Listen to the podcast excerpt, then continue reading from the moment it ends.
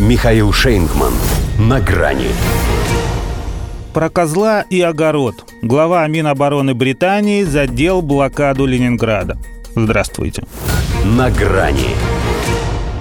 Еще один ДБ, если иметь в виду аббревиатуру самого, пожалуй, известного высказывания Сергея Лаврова о тех, с кем приходится иметь дело. Только этот, к тому же, БУ. Бен Уоллес, потому что. Хотя и потому, что уже был в употреблении тоже. Был и остается. Несмотря на то, что это тот самый министр британской обороны, у которого секретные материалы на автобусных остановках забывают. О Дефендере, между прочим, который дал стрекача после пары авиабомб по курсу.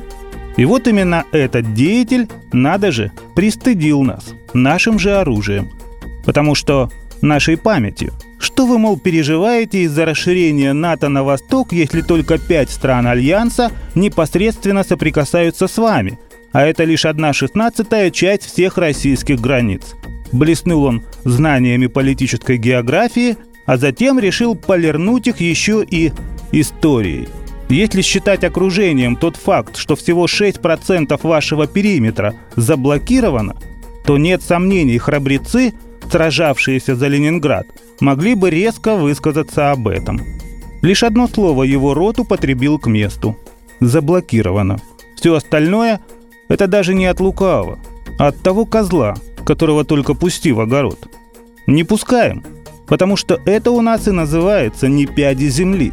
А вот поведение НАТО окружением как раз и не называется, поскольку, как деликатно выразился Владимир Путин на итоговой пресс-конференции – Окружить такую территорию, как наша, это сложная задача. Возможно, Беня Путина не слышал.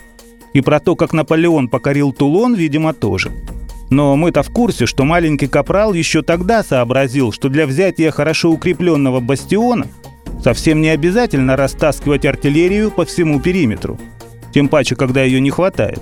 Достаточно сосредоточить пушки на направлении главного удара и пробить брешь.